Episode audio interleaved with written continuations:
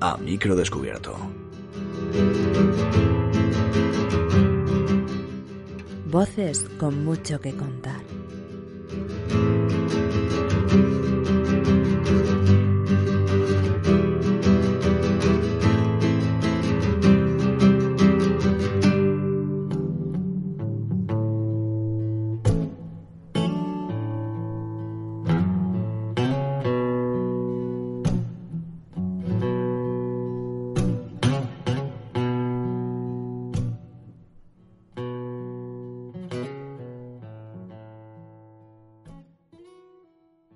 A todos y bienvenidos al programa número 13 de A Micro Descubierto. Yo soy Sigor Vallejo y si tú que me escuchas eres supersticioso, simplemente decirte que este programa será igual de bueno que el resto, incluso de malo. Así que no temas. A lo que vamos. Hoy tengo el placer de sentarme a conversar con Vero Boquete, una de las futbolistas femeninas más reconocidas a nivel nacional e impulsora del fútbol femenino en España. Vero, como buena gallega, es una auténtica trotamundos. Ha recorrido gran parte del planeta jugando a fútbol y su historia es sin duda admirable. Si no la conoces, te invito a no perderte ni un solo instante de sus palabras porque merece mucho la pena. Sin mucho más que añadir, os dejo ya con la charla con Vero Boquete, que espero que la disfrutéis un montón. Hasta luego.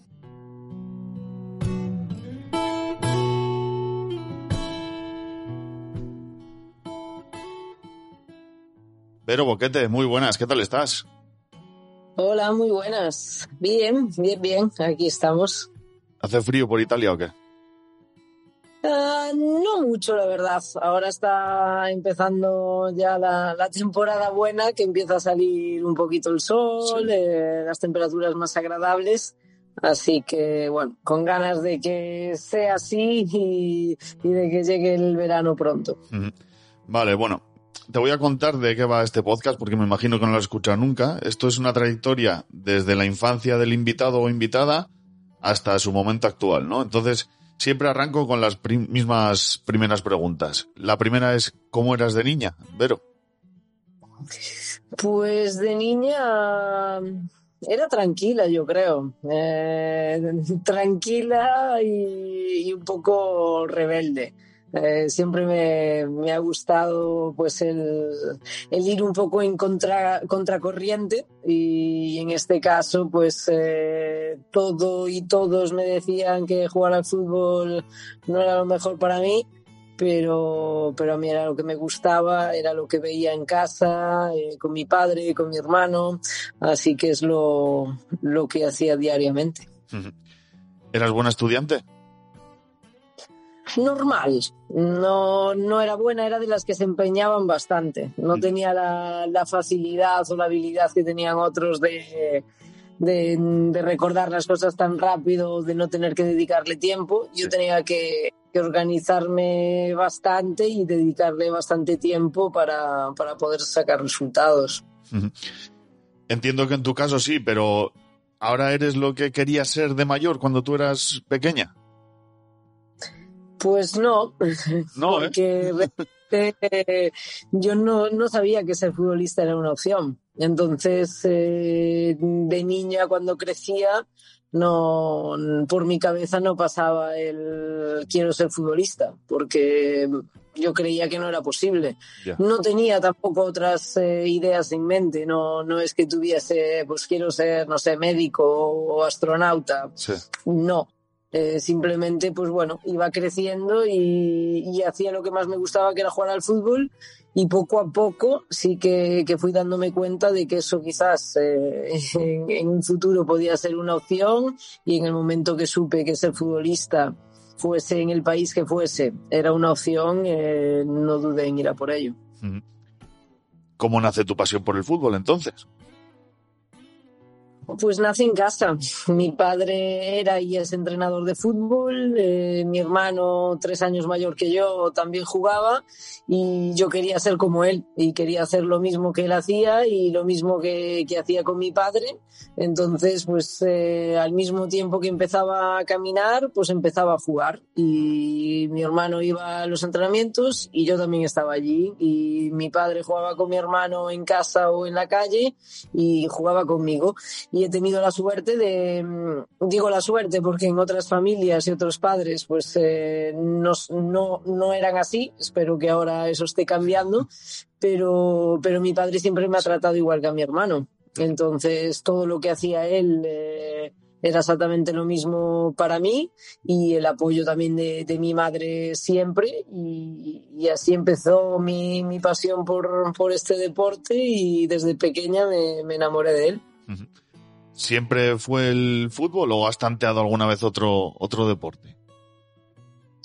Bueno, era parecido porque jugaba fútbol sala, entonces sí. siempre he compaginado el fútbol sala y el fútbol. Eh, dos, tres entrenamientos por semana fútbol sala, dos, tres por, por semana fútbol, sábado para fútbol sala, domingo para fútbol, pero siempre era con, con el balón sí que me, me, han gustado otros deportes, eh, he practicado otros por, por hobby, eh, me encanta ver eh, todo tipo de deportes en, en, televisión o en directo, pero, pero lo mío era, era el fútbol y siempre ha sido el fútbol.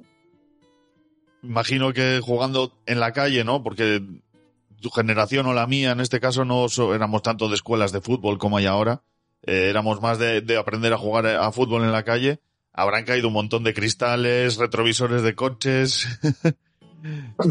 ha caído mucho de todo. Sí. Eh, es cierto que, que, ahora son otros tiempos. Eh, lo que ahora pues eh, los niños y las niñas van a, a, esas escuelas de deporte, sea de fútbol o sea de lo que sea, antes no, no lo tenías. Entonces la escuela, tanto para el fútbol como para la vida, era la calle y, y, se han roto muchas cosas. Eh, tampoco, tampoco tantísimas, porque en casa no nos dejaban jugar y, y fuera, pues eh, antes lo máximo que te podías encontrar era algún coche que estuviese por allí, pero las porterías eran o piedras o la sudadera, eh, no había tantas cosas eh, alrededor, yo he pasado horas y horas jugando contra una pared.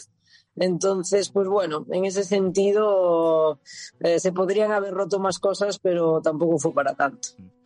Es un clásico del fútbol de calle cuando los dos capitanes ¿no? de, de los equipos o los que traían el balón eh, normalmente elegían a, a, los jugadores. Tú, con la calidad que atesoras, eh, ¿eras de las primeras elegidas o te solían dejar la última porque eras la chica?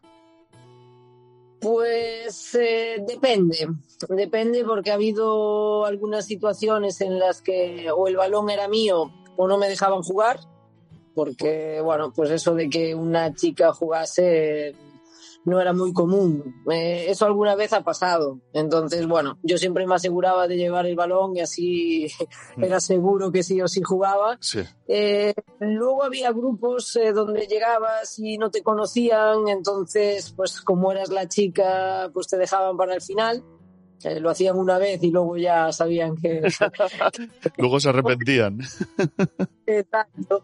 Y luego ya, pues con los amigos de siempre o en el colegio, cuando ya, ya todos nos conocemos, pues ahí normalmente solía ser de las primeras o, o era quien hacía los equipos. Entonces, pues bueno, he vivido un poco todas las situaciones y creo que eso también te da eh, una perspectiva más, más amplia y, y te hace también saber cómo se siente el que es elegido primero, el que es el último.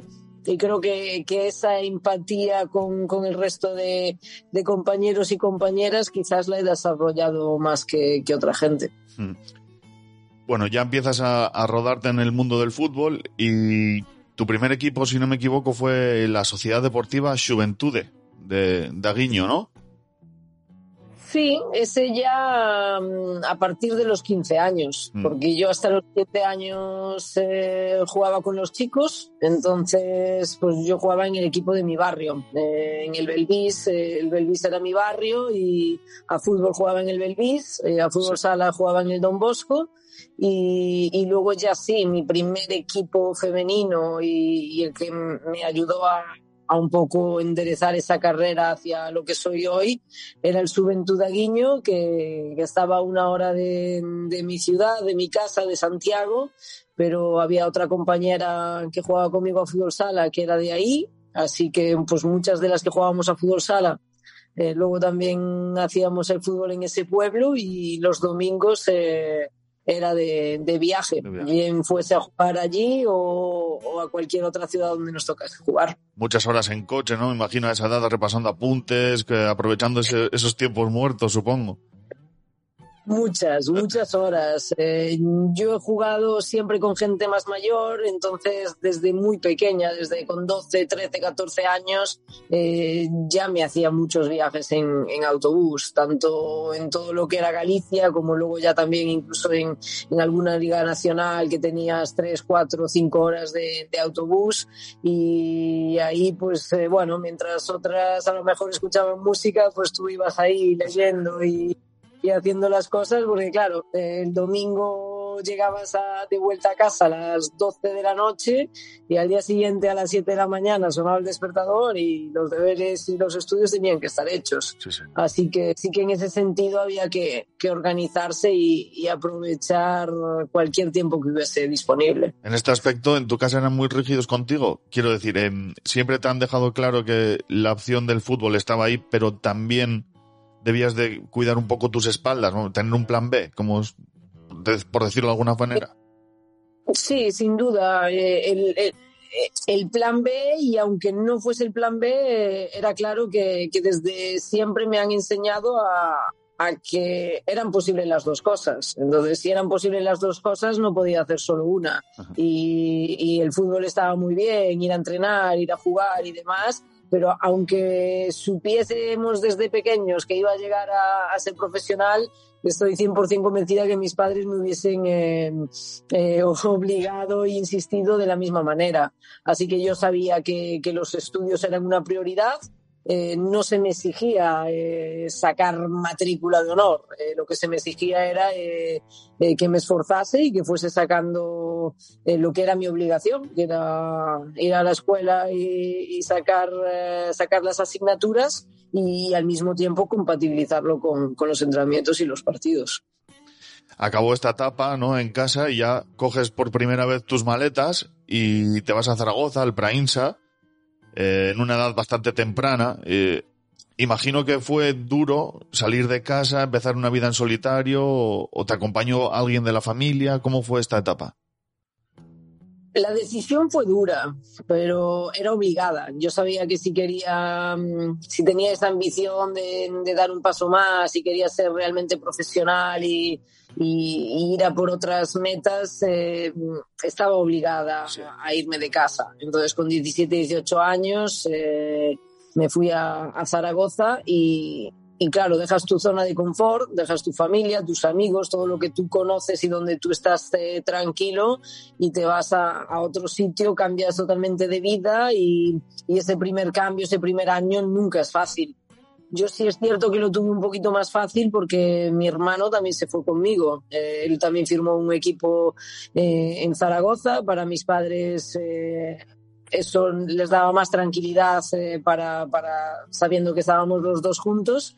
Y, y ese primer año viví con mi hermano y, y era, fue también un test, ¿no? Porque mi hermano y yo siempre nos hemos peleado muchísimo. Teníamos dos, tres eh, peleas diarias. Mis padres estaban desesperados.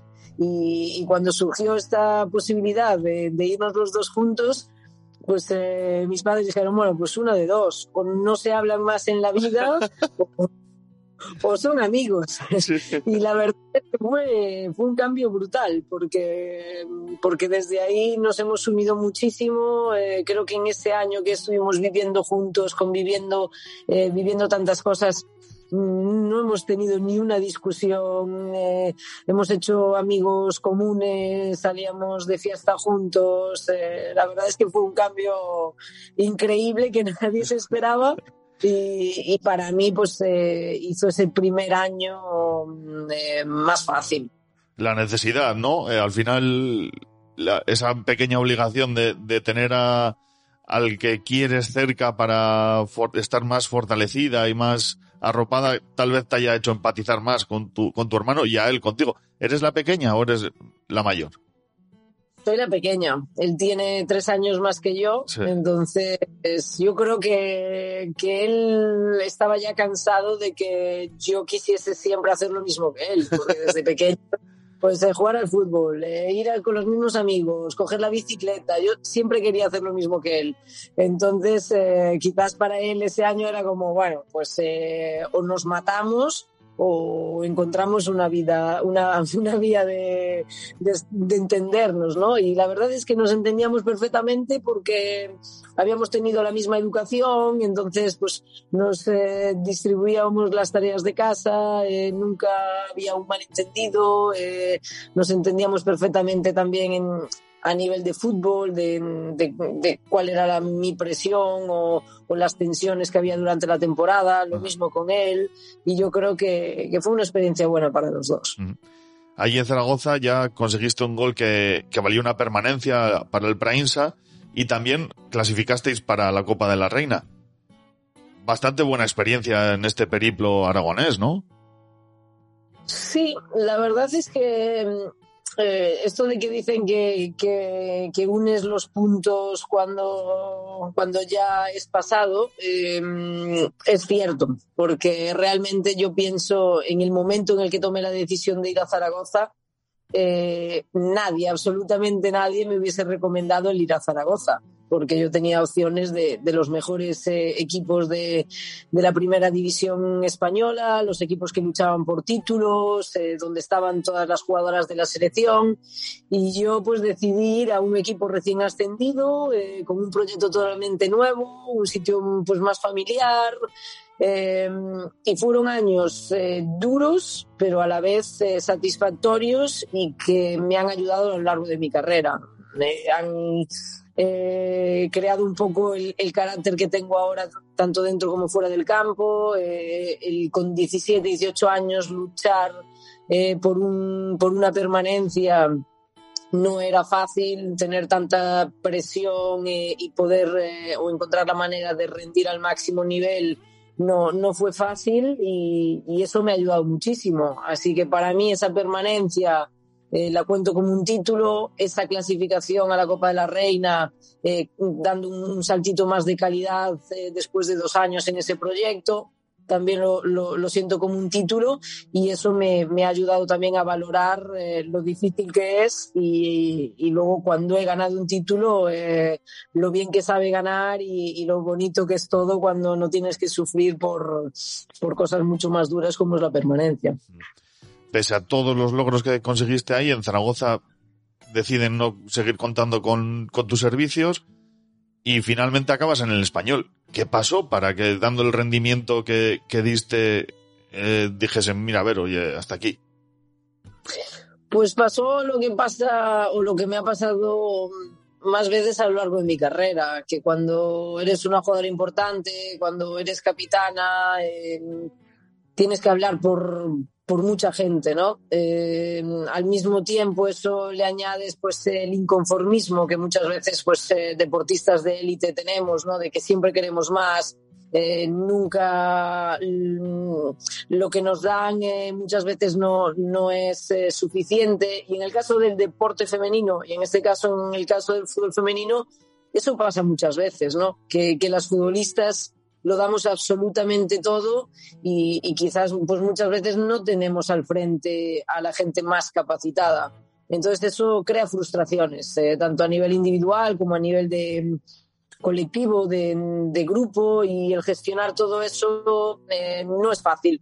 Y cuando eres joven pues es todavía más difícil y, afrontar esas situaciones, pues bueno, a mí me ha hecho crecer, eh, estoy segura de que volviendo atrás, em, haría cosas distintas pero tampoco tan distintas. Eh, creo que, que al final eh, a mí me gusta mucho ser, ser justo, ¿no? Entonces, cuando hay cosas que no son justas, pues eh, no las llevo bien. Sí, sí. Y, y quizás pues en Zaragoza mm, eso ha pasado un poco, pero bueno, luego todo se ve con perspectiva. En ese momento parecía el peor momento de mi carrera y, pasado el tiempo, pues eh, te encuentras incluso con, con, gente que en ese momento pues crees que no se portó bien y, luego aclaras las cosas y ves que, que también ellos pues eh, se dan cuenta de, de, que podrían haber hecho las cosas distintas y, bueno, pues vas creciendo.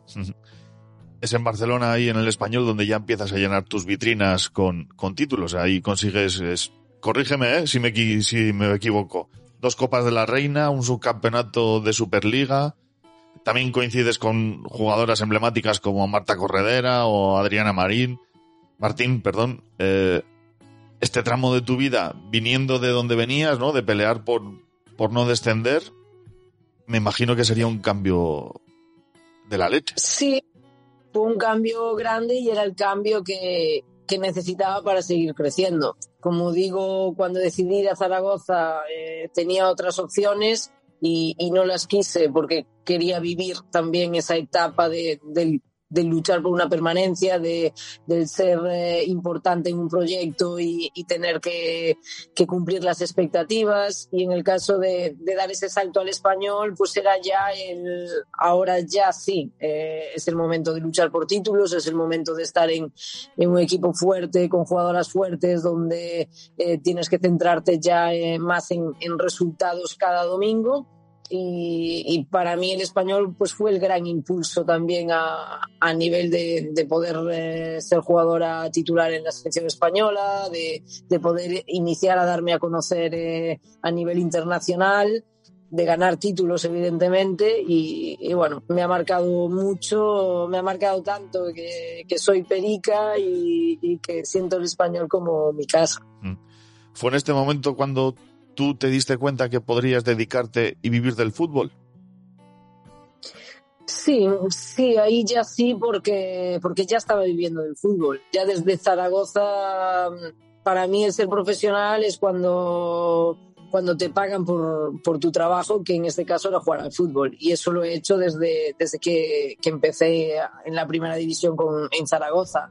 Entonces, en el español vas un poquito más allá, eh, tienes un contrato mejor, eh, ves que, que, ya puedes competir también con, con, la selección, que estás entre las mejores de, de España y las mejores de Europa, y, y luego pues es el paso de, de cruzar el charco, de ir a Estados Unidos, de competir contra las mejores y, y verte entre una de, entre una de ellas. Uh -huh. Entiendo que eh, hay muchas diferencias entre el soccer y el fútbol. Eh, cuéntamelas, describe un poquito esa diferencia que te encuentras al pasar el charco.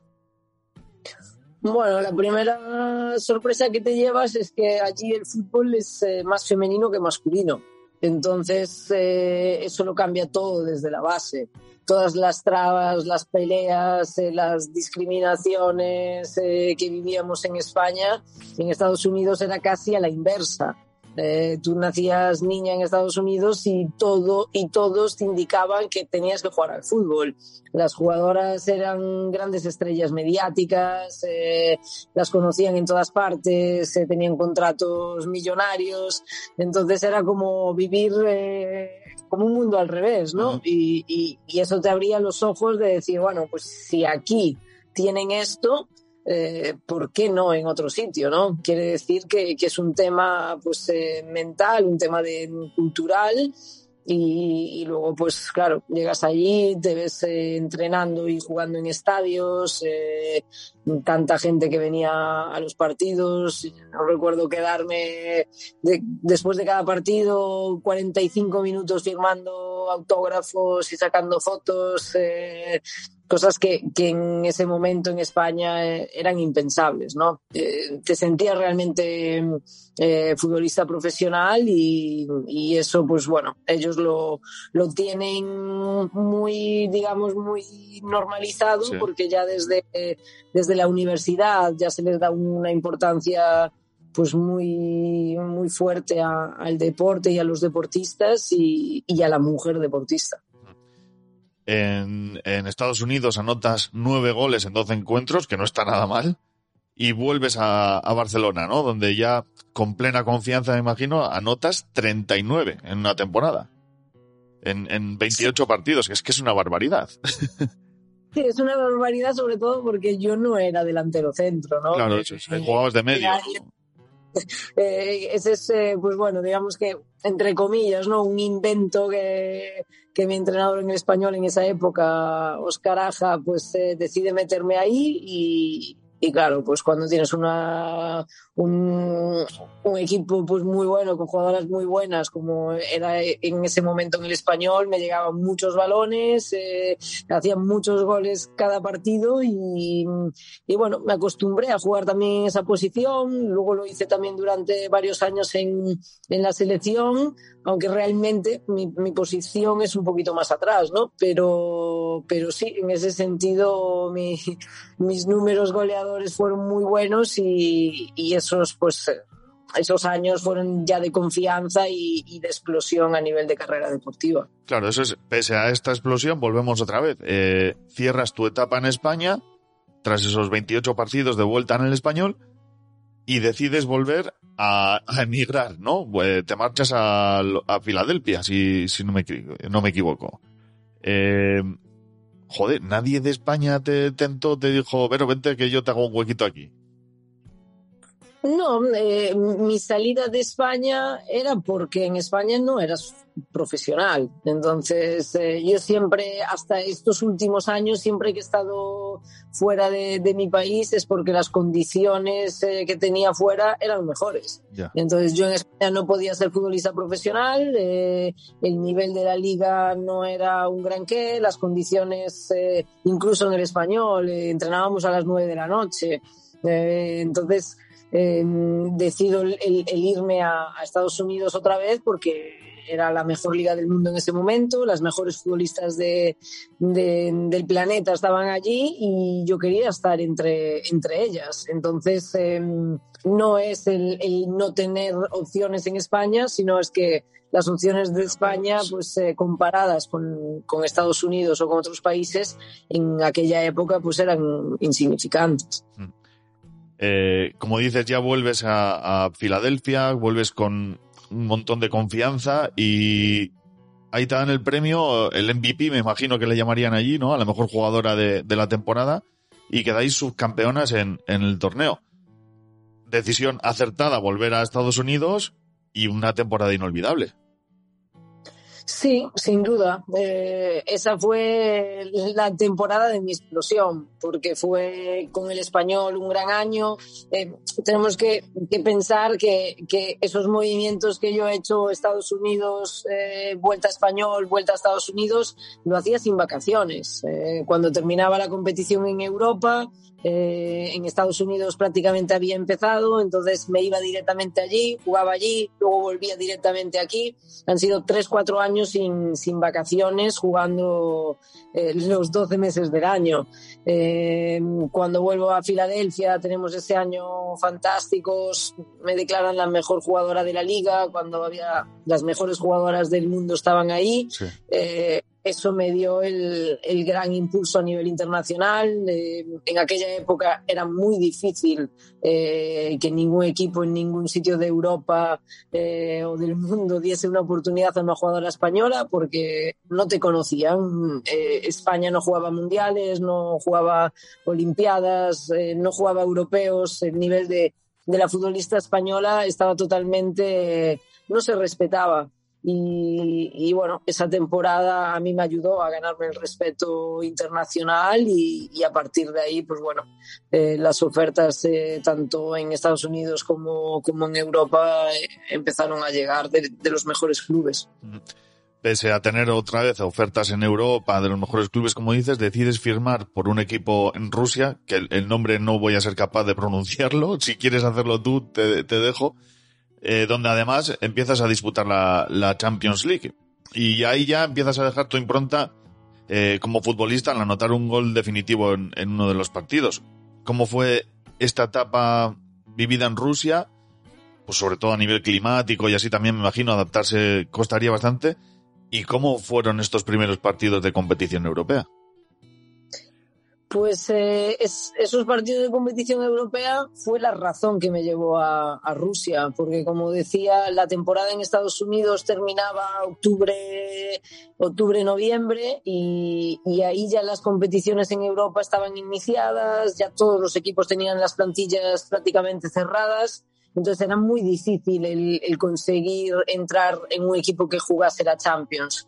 Eh, este equipo en, en, en, Rusia, el Energy Borones, eh, me daba la oportunidad de, de, participar en la Champions, que era mi objetivo primordial, y, y, una vez que nos quedásemos eliminados, me daba la libertad de poder irme eh, si quería.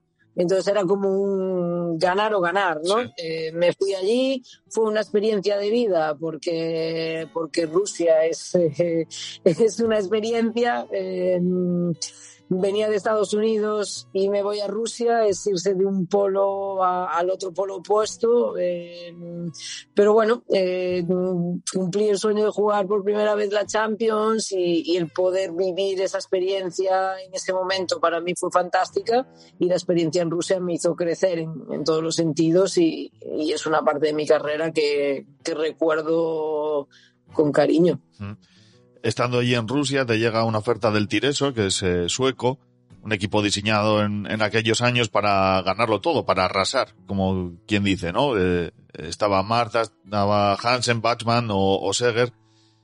Eh, ¿Cómo se siente una cuando ya es titular de un equipo de galácticas? ¿Se te sube a la cabeza o es eh, difícil lidiar, ¿sabes? Mantener ese cable a tierra? Porque claro, es que estamos hablando ya de nivel top. Sí, ese ha sido el, el, mejor equipo en el que he jugado y yo creo que, que uno de los mejores de la historia del fútbol femenino. Eh, no se te sube a la cabeza porque, porque como ves eh, las jugadoras qué buenas son, pues no se te puede subir a la cabeza porque cuando tú tienes a Marta, que es la mejor del mundo, sabes que todas las demás están por debajo de ella.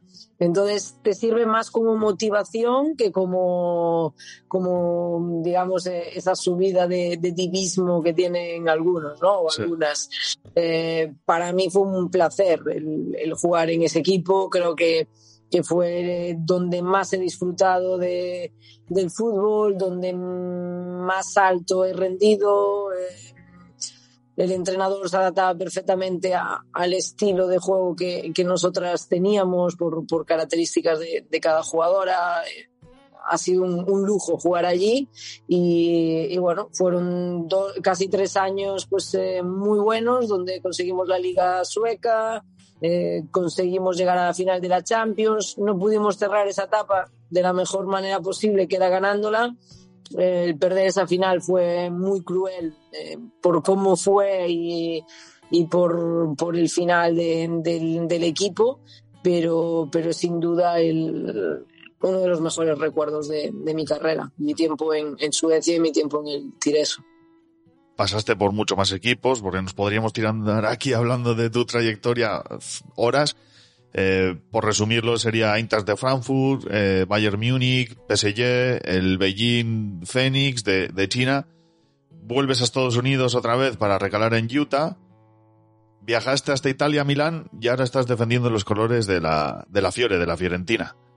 ¿Eres consciente, Vero, del pedazo de currículum que tienes? ¿Soñabas con algo así? Si te digo la verdad, eh, durante muchos años eh, no es que me diese pena, pero me daba un poco de rabia el tener un currículum de equipos tan largo, ¿no? Porque dices, pues ¿qué, problema hay? ¿Por qué no puedes estar más tiempo en, en un sitio, no? Y por el lado romántico de, del fútbol, eh, a mí me hubiese encantado tener una carrera donde inicio un club y hago toda mi carrera hasta el máximo nivel y me retiro en ese mismo club, ¿no? Pero, pero claro, ahora lo pienso y digo, pero si con todo lo que he vivido, con todo lo que he disfrutado y estoy disfrutando de mi carrera, con todo lo que aprendo en, cada una de mis experiencias, cada uno de los clubes en los que estoy, eh, para mí eh, es un privilegio, es un privilegio la carrera que, que estoy teniendo, todos los sitios en los que he podido estar, a nivel de personal, el poder vivir en, en tantos países distintos es un enriquecimiento brutal y a nivel deportivo lo mismo. Eh, tanto estar en los grandes clubes como, como algunos de los que en los que he estado, como otros más pequeños. Eh, Tireso era un, un pueblecito y es eh, creo que el, el, club o el equipo que más me ha hecho disfrutar. Uh -huh. eh, entonces, pues bueno, eh, estoy disfrutando de, de todos ellos y, y, ahora pues aquí en, en Italia, otro país, otra, otra cultura más parecida a la española, pero, pero un poco diferente, otro fútbol y, y en, en, dos clubes como, como el Milan y, y la Fiorentina, pues eh, es un lujo que, que, ya, que ya está escrito, ¿no? Que, que esto ya no, no, me lo quita nadie. Como dices, has dejado una huella tan grande que tú siempre vas a poder decir que has sido la primera mujer española en ganar una Liga de Campeones. Poca broma con, con esto. También ha sido medalla de bronce del mérito deportivo y nominada al Balón de Oro. ¿Da vértigo un poquito mirar atrás y ver todo lo que, lo que has conseguido? No, vértigo no, porque he conseguido muchas cosas, pero, pero tampoco tantas. Es decir, eh, no he ganado seis o siete balones de oro como ha hecho Messi, ni, ni ni lo he ganado eh, prácticamente todo como alguna de las compañeras con las que he estado, pero cada uno tiene, tiene su carrera, tiene su camino. Eh, para mí, eh, durante muchos años ganar títulos estando en España con la selección era prácticamente imposible, con algunos equipos era muy difícil. Entonces, pues bueno, estoy muy satisfecha con, con lo que he ido haciendo en, en mi carrera.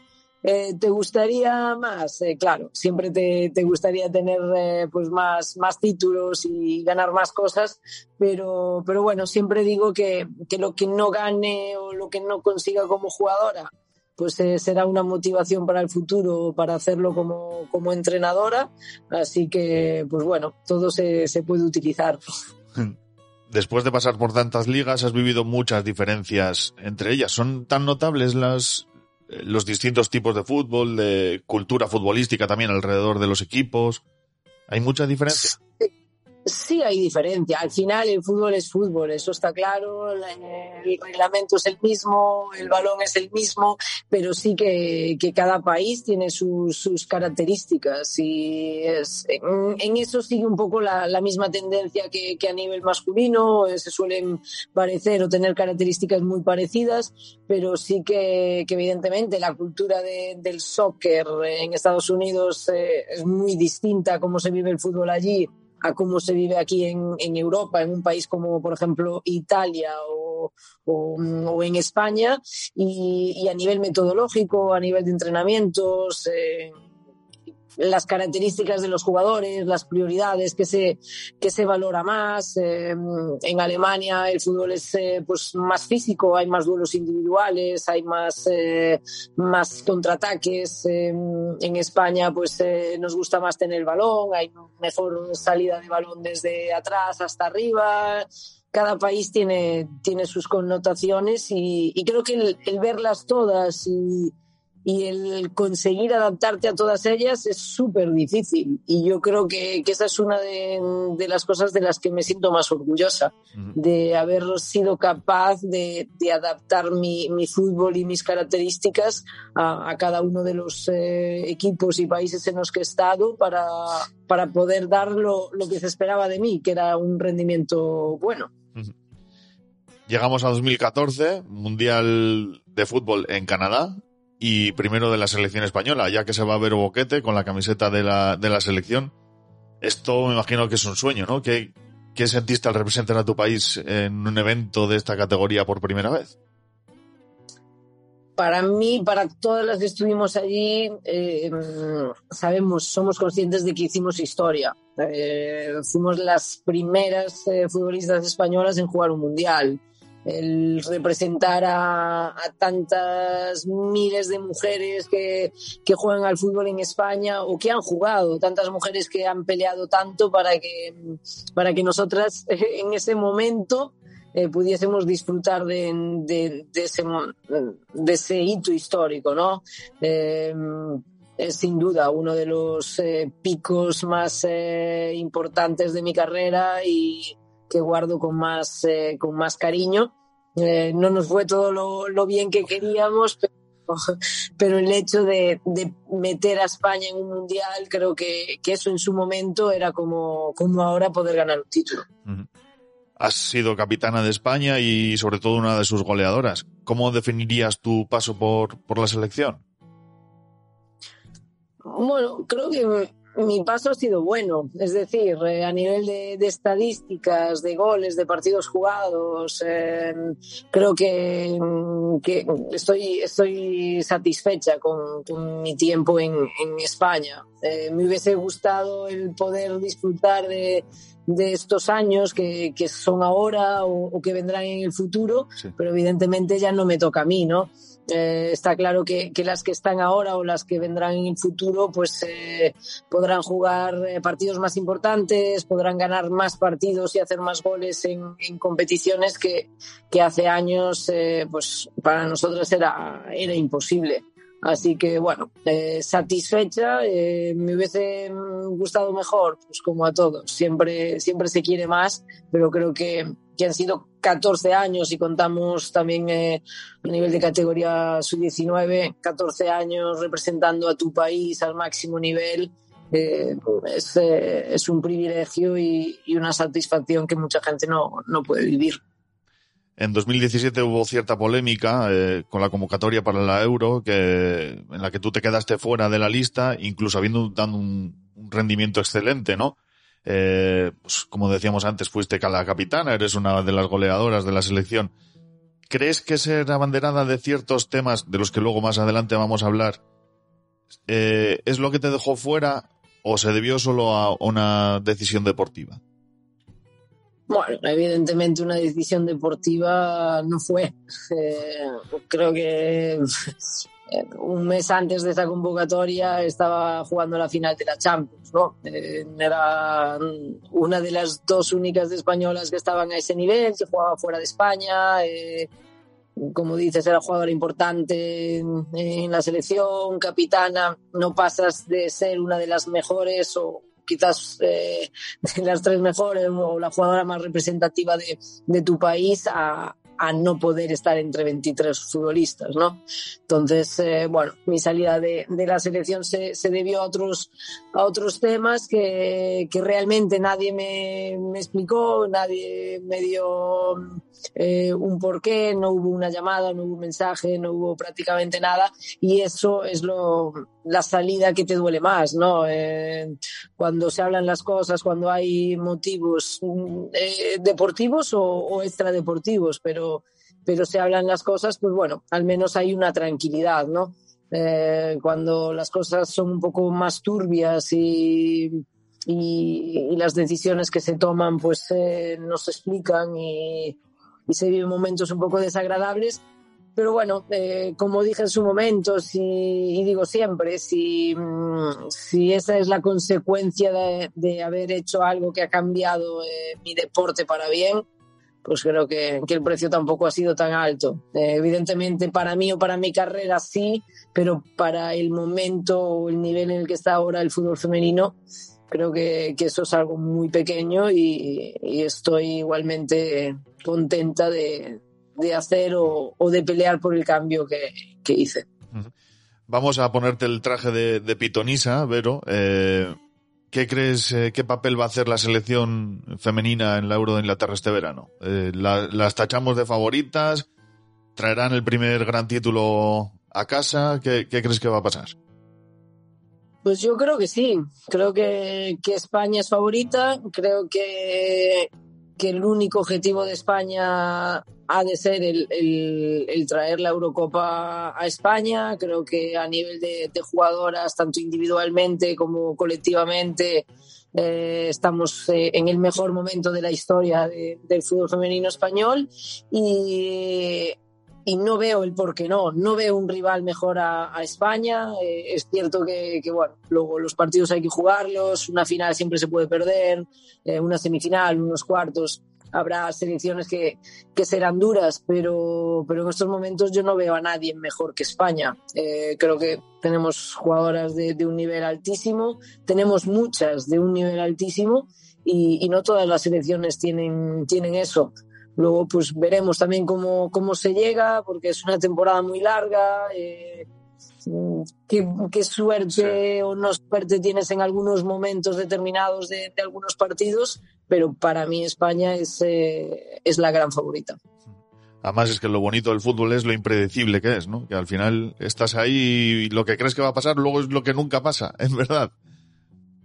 Exacto, aquí podemos estar hablando de, de, lo que nos parece, de lo que no, de lo que es más eh, seguro o no seguro, pero luego el fútbol, los partidos hay que jugarlos y, y hemos visto ¿no? Eh, tantas veces a lo largo de la historia cosas que creíamos que no iban a pasar y han pasado y, y viceversa, con lo cual, pues bueno, eh, lo que es, es, seguro es que será una, una Eurocopa muy buena porque, porque hemos, venimos del, del último éxito del Mundial de Francia, eh, que ha sido el, el, gran boom del fútbol femenino y creo que esta Eurocopa en, en Inglaterra pues eh, va a seguir esa línea y poder ganarla, España poder ganar esa Eurocopa sería algo pff, mm. fantástico.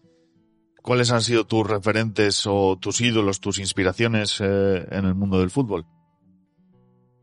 Bueno, yo siempre he seguido mucho a, a, futbolistas masculinos porque, porque no tenía referentes femeninos. He crecido sin, sin mujeres, en, digamos, ¿no? Sí. En mi vida. Y, y sí es cierto que mi primer gran referente a nivel de fútbol femenino ha sido Marta. Y, y, luego pues eh, no es no tiene muchos más años que yo eh, hemos terminado pues jugando juntas y siendo amigas pero ella fue la, primera futbolista que yo empecé a, realmente escuchar a nivel eh, mediático y, y, bueno, pues eh, para mí es, eh, ha sido la, mejor jugadora de la historia. Mm. Tengo entendido que con Dani Jarque también tenías una, una relación muy especial, algo especial que eso te hace incluso jugar con su dorsal, con el número 21 siempre que tienes esa posibilidad. Cuéntame un poquito de esto, Vero. Me imagino que viene a raíz de coincidir en el español, pero bueno, me gustaría que sí. hablásemos un poco de Dani. Sí, yo llegué al español y bueno, yo quería el, el número 9, estaba ocupado, entonces llegué con 21 años y dije, bueno, pues voy a coger el 21. Eh, y en ese momento el 21 era el, el número de, del capitán de, del primer equipo, que era Dani Jarque. Eh, mi idea era a después el, el cambiarlo, eh, si el 9 quedase libre o, cualquier otro número que me gustase más. Y bueno, pues eh, desafortunadamente pasó lo que pasó. En la pretemporada, pues eh, Dani Jarque pues, eh, eh, murió de, un infarto al corazón. Y, y, bueno, pues eso fue un momento que nos marcó a, a todos. Eh, los que estábamos dentro del club, pues evidentemente lo, lo vivimos más de cerca. Eh, para, para, los aficionados fue un shock, pero, pero el ver a, a los jugadores y compañeros eh, cómo estaban, eh, a toda la gente que trabajaba en el club, nosotras mismas, ¿no? Porque al final es, eh, era un, un, jugador de 25, sí. 26 años que había crecido en la cantera, había llegado al primer equipo, era pues eh, el gran símbolo, ¿no? De, de todo el español y, y, bueno, pues para mí lo mínimo que puedo hacer por, por recordarlo pues es eh, jugar siempre que puedo con, con, el 21. Evidentemente mis años en el español eh, nunca cambié de número y, y siempre eh, lo llevé y, y, bueno, creo que en prácticamente todos los países he jugado con ese número.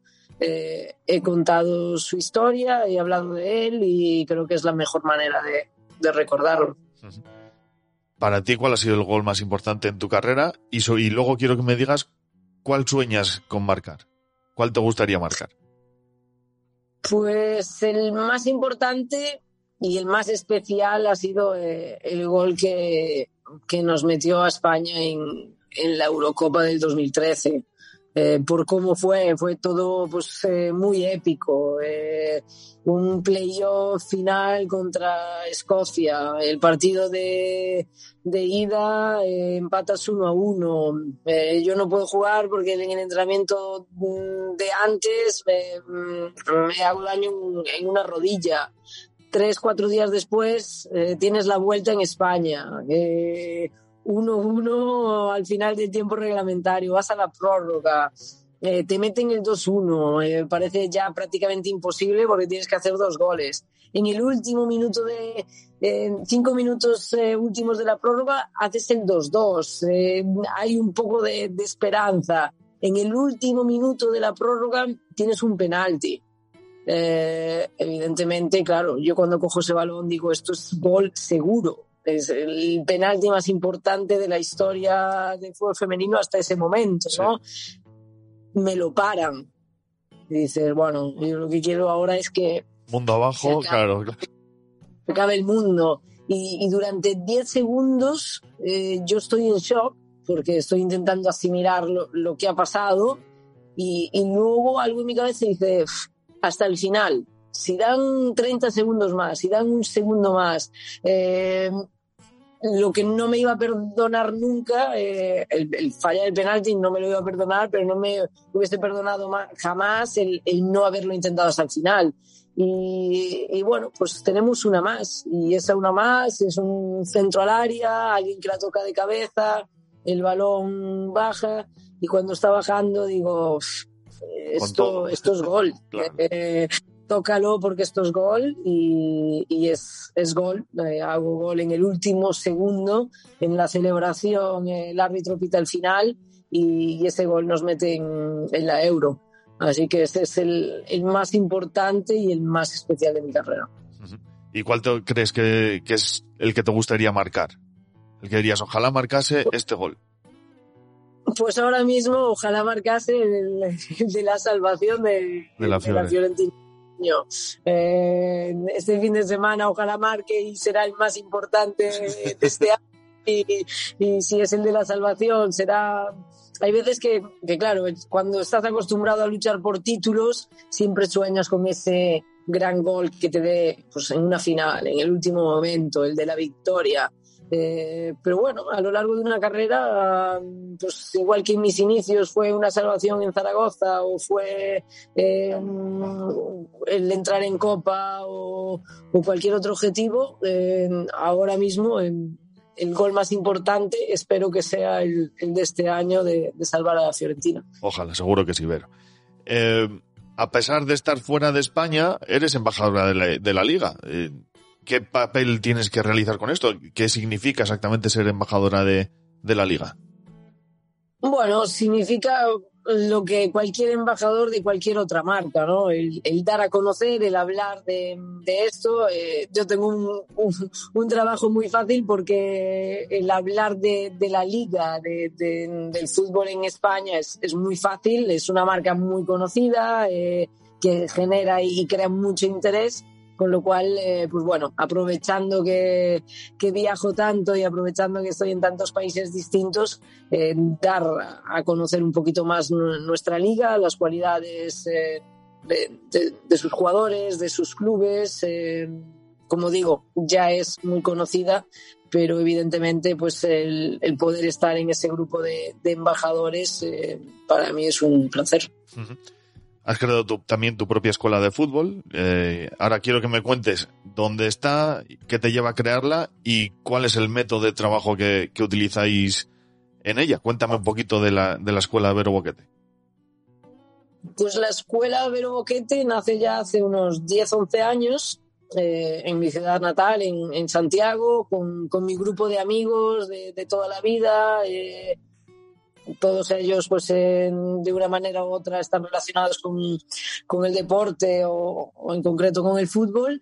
Y, bueno iniciamos em, un poco el, poder eh, por un lado darme visibilidad a mí no a mí por ser yo sino por ser mujer por jugar al fútbol y todo lo que es puede suponer a nivel social y, iniciamos pues bueno a crear campus, clinics, eh, todos ellos mixtos.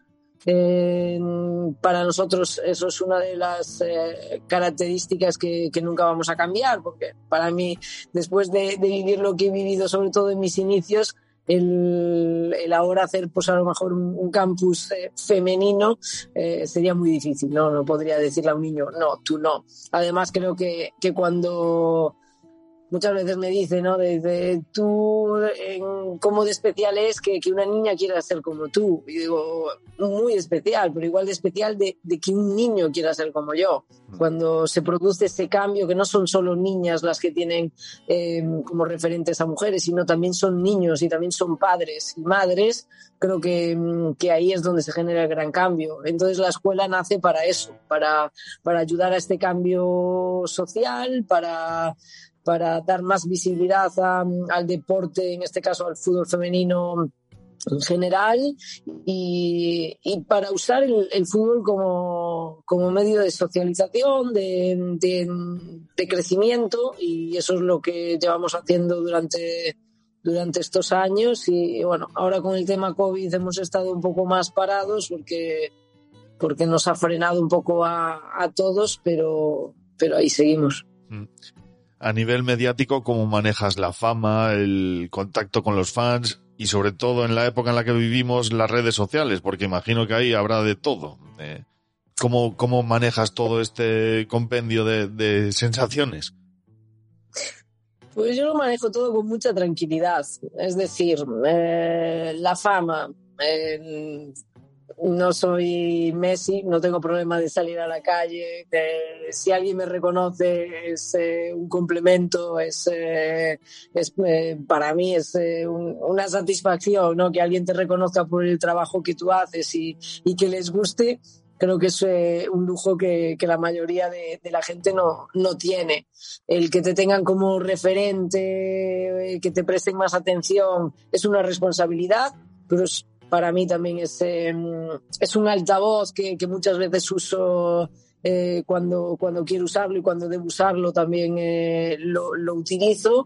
Y, y, sí es cierto que en los últimos años pues, las redes sociales eh, pueden dar el mismo mal que beneficio, ¿no? Eh, y hay que, pues a lo mejor gestionar eso un, poquito más por, por tu imagen y luego también por, por lo que te puede afectar a ti, ¿no? Eh, cada vez vemos a, a, gente más joven que, el tema de, de, de los comentarios o, o, de las opiniones en los medios de comunicación y en las redes sociales, pues afecta mucho eh, a mí ya me ha cogido un poco pues más madura y, sí. y ya no me afecta tanto pero bueno, eh, creo que, que, hay que intentar llevar todo un poco con, con tranquilidad y normalidad y, y, ya está. Como dices, eres de Santiago y ahí hay un estadio que antes era el San Lázaro y ahora se llama Albero Boquete. Esto me imagino que, que vale más casi que cualquier título, ¿no? ¿Cómo, ¿Cómo te sientes cuando te dicen, oye, Vero, que vamos a ponerle el nombre a, al estadio? La primera vez que me, que me lo plantean, eh, mi primera reacción fue, fue decir que, que sí estaban locos o si estaban seguros, ¿no? eh, recuerdo que, me llamaron de, del ayuntamiento y que habían planteado esto en, el, en, la junta, en el pleno, y yo digo, bueno, pues eh, no sé si, si realmente estáis yendo de cabeza o no, pero bueno, eh, si queréis plantearlo, luego se verá si la gente está de acuerdo o no. Y luego ya, pues eh, un par de meses después, dice, bueno, pues es la primera vez que en Santiago todos los partidos políticos se ponen de acuerdo. Entonces, pues bueno, fue una, una satisfacción, evidentemente. Para mí es, eh, es eh, un, un, título, o quizás pues el mayor título de, de mi carrera, porque que te den un reconocimiento así en tu casa, en tu ciudad, eh, tu gente, tus vecinos, eh, en tu barrio, porque San Lázaro está al lado de mi casa. Eh, y sobre todo la importancia de, de, que un estadio de fútbol lleve nombre de mujer. Yo tengo la fortuna de que es mi nombre, sí. pero a nivel social creo que, que eso fue el, el, gran boom, ¿no? El que, que un estadio de fútbol se pueda asociar a un nombre de mujer eh, creo que ese, eso fue un, un gran éxito. Y, y, bueno, para mí es, eh, es un placer volver a casa y, y ver las eh, señales de tráfico con el estadio del Boquete, que me hace todavía un poco extraño. Pero, pero bueno, encantada de, de poder también disfrutarlo, porque muchas veces estos reconocimientos vienen ya cuando, cuando terminas tu carrera o, o, sobre todo cuando ya no estás. Cuando uno no lo puede disfrutar muchas veces, ¿no? Claro. Y el que, que, hayan puesto mi nombre a un estadio, pues yo estando activa y estando viva, siendo joven, creo que, que eso es, un lujo. Y, bueno, para mí un, orgullo y un placer. Vamos a empezar ya a hablar de temas más eh, con salsa. Eh, porque, bueno, leíamos hace unos días que la Federación de Fútbol de Estados Unidos eh, unificaba los salarios, ¿no? ¿Por qué crees que hay esa brecha salarial entre el fútbol masculino y el, y el femenino? ¿Crees que, que la decisión de la Federación de Fútbol de Estados Unidos es justa, acierta con esa decisión? Que es justa, seguro. Eso no tenemos ni que hablarlo. Uh -huh. eh, el porqué de esta brecha salarial, pues bueno, es, eh, es algo histórico y cultural, ¿no? El, hasta no hace muy, tanto tiempo en España, hasta los años eh, 70, 80, el que una mujer hiciese deporte estaba hasta prohibido. Entonces, eh, evidentemente hay unas carencias y hay una desatención y una falta de, de infraestructuras, de inversión eh, brutal. Es una diferencia pues eh, abismal que no sé cuánto tiempo eh, tardaremos y si algún día se llegará a, a, a cerrar ¿no? esa, ese, esa diferencia entre el deporte masculino y, y femenino. Mm. Pero, pero en el caso de Estados Unidos, eh, como decía antes cuando hablaba de mi tiempo ahí, el ser mujer eh, lo normal es que juegues al fútbol. Entonces, lo que si había un país en el mundo que no podía tener una brecha salarial a nivel de fútbol era Estados Unidos. Eh, han, han, sido y son las campeonas de, de todo. Eh, son estrellas mediáticas.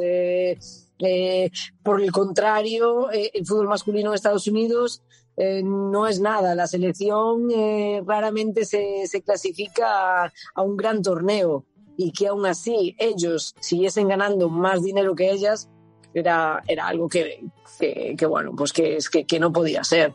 Eh, ahora bien, ganado esta, esta lucha, esta guerra, eh, se abren muchas puertas para para, para más, digamos, para el derecho a la mujer o, o, para, para cerrar estas, estas grandes diferencias que hay en tantos países.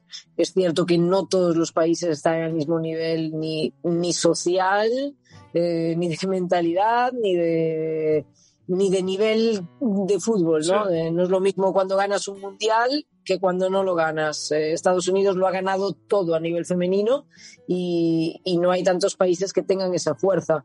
Pero es, eh, es un éxito, es un éxito de la mujer, eh, es un éxito social y, y ojalá esto sirva para, para cambiar, cambiar muchas cosas. Claro, yo te hacía la pregunta de si crees justo, porque hay, hay una opinión bastante establecida que, uh -huh. que, es decir que cada uno debe ganar lo que genera, ¿no?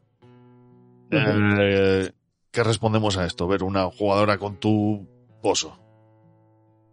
En este caso, si hablamos solo de Estados Unidos, ellas generan más. Uh -huh. Entonces, eh, aquí no hay discusión. Si hablamos de pongamos el caso del fútbol femenino y el fútbol masculino en Europa, en España, en cualquier otro país, evidentemente eh, no llenamos estadios, eh, no vendemos los millones y millones de camisetas que venden ellos, eh, las marcas no están dispuestas a pagar el dinero que, que pagan por ellos, pero es que en ningún momento se ha invertido en el fútbol femenino. Entonces, claro, es muy difícil el vender un producto que, que nadie ha querido elaborar, que nadie ha querido plantar, ¿no? Entonces, eh, lo que demandamos, más que, que, que la igualdad salarial, el, para, para, mí la, igualdad salarial es casi casi la utopía, porque como digo, no sé si se va a conseguir a nivel de, de fútbol femenino, pero, pero lo que queremos es, es un cambio, es una mejora. es el poder ser eh, profesionales, el poder tener mejores condiciones, el que tener gente que trabaje para que esos ingresos y, el generar ese dinero eh, se produzca primero tendremos que llegar a ser sostenibles, es decir, eh, generar el mismo dinero que gastamos para poder ser 100% profesionales y a partir de ahí el ir generando más y más para, para luego sí poder demandar esa igualdad. Pero claro, es muy fácil decir, es que no generáis cuando No se invierte. tampoco claro. la, la posibilidad, ¿no? Entonces, si, si no se patrocina tu partido, si no te dejan jugar en un campo bueno, si te hacen entrenar a las nueve de la noche, eh, si te ponen los, los peores entrenadores, si no hay televisión, si no hay medios de comunicación, entonces, claro, ahí, ahí sí que sí que es difícil generar lo mismo. Claro. Lo que queremos en estos momentos es generar más de lo que generamos ahora.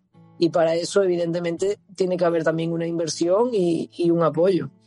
A nivel eh, de aficionado, desde mi parte, ¿no? De, la parte del aficionado que sigo más o menos el fútbol femenino, eh, sí que es verdad que tú a veces quieres ver un partido y no se televisa, ¿no? O eh, un entrenador se planta en rueda de prensa previa a un partido y no hay medios y se suspende esa rueda de prensa porque no hay interés mediático. Entonces, eh, yo supongo que es muy difícil eh, mm, para vosotras las jugadoras reclamar algo cuando no se está cuidando ese producto que ellos están generando o que vosotras estáis generando, ¿no? Eh, o sea, habría que empezar a darle a, a darle igualdad desde la base, ¿no? Me imagino, desde tanto a nivel mediático como de eh, yo te pongo la opción de que tú puedas ver el partido, a la- el, yo que sé, el domingo a las 12 del mediodía. Vas a poder ver el Barça masculino y el Barça femenino a la vez. Luego tú eliges el producto que quieres ver. Pero es que creo Pero que, que- es que la- lo que ¿cómo está ahí? hablamos de inversión, ¿no? Esto es un poco la, la pescadilla de que se muerde la cola. Eh, no hay interés para ver los partidos porque los partidos no se dan, entonces Claro. no se genera ese interés. A la gente no le interesa leer eh, o, o ver algo de fútbol femenino porque nunca se lo has dado, entonces ese interés no se ha generado. Eh, ahí es donde, donde nosotras demandamos un poco de, de esa inversión y de ese compromiso. Eh, a la gente que nunca ha visto fútbol femenino, pues es que si nunca se les ha llevado a un campo, si nunca eh, se les ha dado la oportunidad de, de- saber y de ver un partido de fútbol femenino, es normal que no quieran saber eh, nada de fútbol femenino. Pero, pero en el momento estamos viendo, sobre todo en el momento que, que se patrocina un poco, en el momento que, que se hace interesante para el espectador, eh, yo no conozco a nadie que haya venido a ver un partido de fútbol femenino y que no haya repetido. A nadie. Siempre han repetido. Te puede gustar más, menos, depende del nivel. Y exactamente igual que en fútbol Claro, masculino. sí, sí, sí. porque, eh, yo he visto miles y miles de partidos de categorías que no son buenas o incluso en categorías buenas que, que realmente no volvería a ir para ver eso. Entonces, eh, creo que, que es un poco, pues, pues eso, el cómo generar ese interés, pero, pero claro, ¿quién da primero? Eh, ¿Generamos primero el interés o ofrecemos esto y luego se genera el interés? Lo mismo con los patrocinadores. Es muy fácil que los patrocinadores lleguen cuando ya se ha dado el partido, cuando ya hay miles y miles de, de seguidores, entonces ahora sí vengo y pongo el dinero. Lo difícil es ponerlo antes para que ese partido se retransmita, se retransmita y para que toda esa gente pueda verlo y para que se genere este interés. Entonces, bueno, vemos que, que, que a nivel general en todos los países eh, siempre hay algún patrocinador o, o- o- algo que, que, que apoya un poco más. En el caso en España, pues lo estamos viendo también con, con el caso de, de Iberdrola, la liga es Iberdrola, y los periódicos también están patrocinados por, por Iberdrola, entonces tienes ese espacio, estás generando algo que, bueno, pues que en unos años eh, seguramente te dé un, un beneficio grande. tu lucha por dar promoción al fútbol femenino llega a tal punto que fuiste precursora de una campaña en change.org para, para que EA Sports eh, incluyese equipos y, y jugadoras femeninas en, en su conocidísimo juego en el FIFA, el que todo el mundo conoce, ¿no? Supongo que esto costó un montonazo de conseguir y supongo que una vez que tú ves que se que metes el disco y, puedes jugar con Vero Boquete o con Marta o con quien sea, joder, es, eh, es un auténtico orgullo y que te llamarían loca cuando iniciaste esta campaña.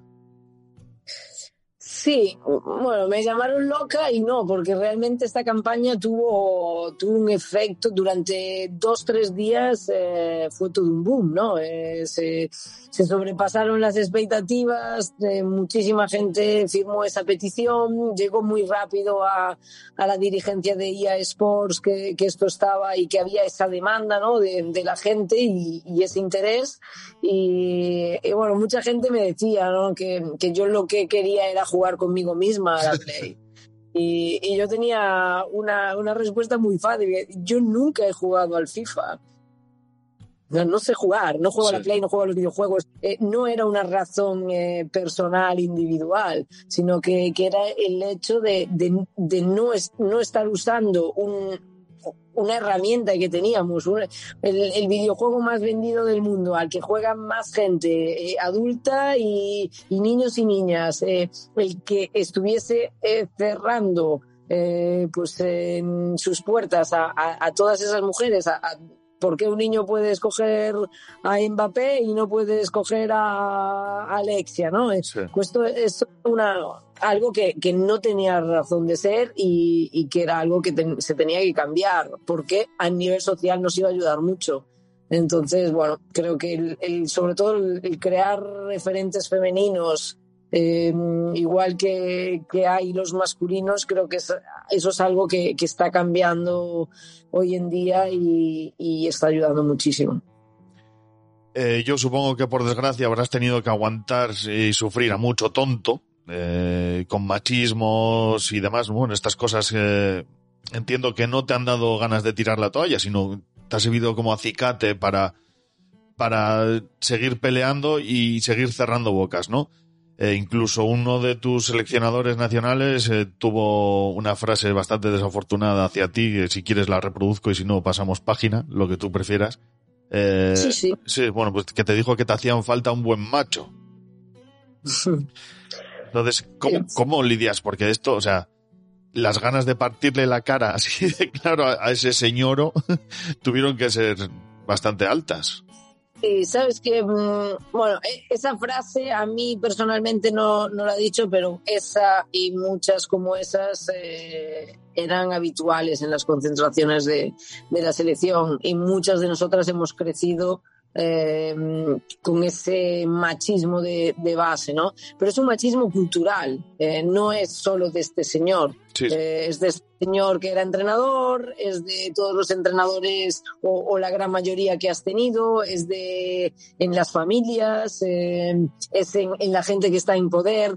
Eh, ese machismo a día de hoy sigue estando. Eh, muchas veces me tengo que encontrar de una manera o de otra, te encuentras con, con gente que igual no te dice eh, esa frase, pero te dicen otras que, que, al final en el fondo es lo mismo, ¿no? Entonces, pues bueno, eh, yo he aprendido a, a lidiar un poco, digamos, con, con esto y, y no caer en la guerra constante pero tampoco en el conformismo. Entonces, eh, es cierto que no se pueden ganar o pelear todas las, todas las guerras, pero, pero hay algunas que sí o sí tienes que pelear, da igual las consecuencias. Entonces, creo que en el tema del machismo, pues es, eh, es una guerra muy larga que cada una tiene que, cada una y cada uno, porque, porque hay muchos hombres que no son machistas. De hecho, eh, yo siempre lo digo, las mujeres son igual o más machistas que, que, los hombres, porque no es una cuestión de mujer o de hombre, es una cuestión de, de educación, ¿no? Entonces, eh, tenemos que ir cambiando muchas cosas muy poco a poco, porque, porque son muchos años de, de tradición, digamos, sí. entre comillas, y, y bueno, pues ni desesperarse por, por, por dónde estamos ni, ni conformarse con lo que hay, pero, pero bueno, eh, se, van, se va aprendiendo. A lo largo de la vida vas aprendiendo a, a lidiar un poco mejor con las cosas, a, a, responder cuando tienes que responder de una manera o de otra. Mm. Y, y, bueno, pues eh, esperemos que, que, el futuro sea, sea mejor. Sí, hombre, espero que sí. Eh, eres portada de un álbum de cromos femenino que se ha realizado en Galicia, lo ha hecho la Federación Gallega de Fútbol, y tu cromo te lo diré que es el, el más buscado, por cierto, que, que- no sé si lo sabías, pero que, que sepas que cuesta No. encontrar tu cromo, ¿eh? No sabía, no lo sabía. Sí, eh, entonces, ¿crees que este tipo de iniciativas, que aunque se queden un poco locales y, y no sean tan conocidas a nivel nacional, por ejemplo, son eh, buenas iniciativas para darle visibilidad al fútbol femenino? Yo creo que todas las eh, iniciativas son buenas. Todas. Eh, es como cuando se compara, pues no sé, eh, el marca con, con un periódico pequeño de deportes que tengas en tu ciudad. Pues eh, no es lo mismo, claro que no es lo mismo, pero te da visibilidad en un sitio más grande o más pequeño. Eh, y en el momento en el que está el fútbol femenino, el deporte femenino en general, creo que, que debemos apreciar y valorar eh, todo tipo de, de iniciativas como, como esta. Y, y si gracias a esto pues se, se llega a más gente, sea más o menos, eh, creo que es un éxito. Así que pues para mí eh, encantada de estar, eh, ser portada y de, y Sí. de estar incluida en, en estos cromos y, y intento siempre apoyar este tipo de, de iniciativas porque creo que, que merecen todo, todo el respeto. Hablando de cromos, ¿guardas algún cromo con cariño, algún recuerdo de estos de la infancia así especial?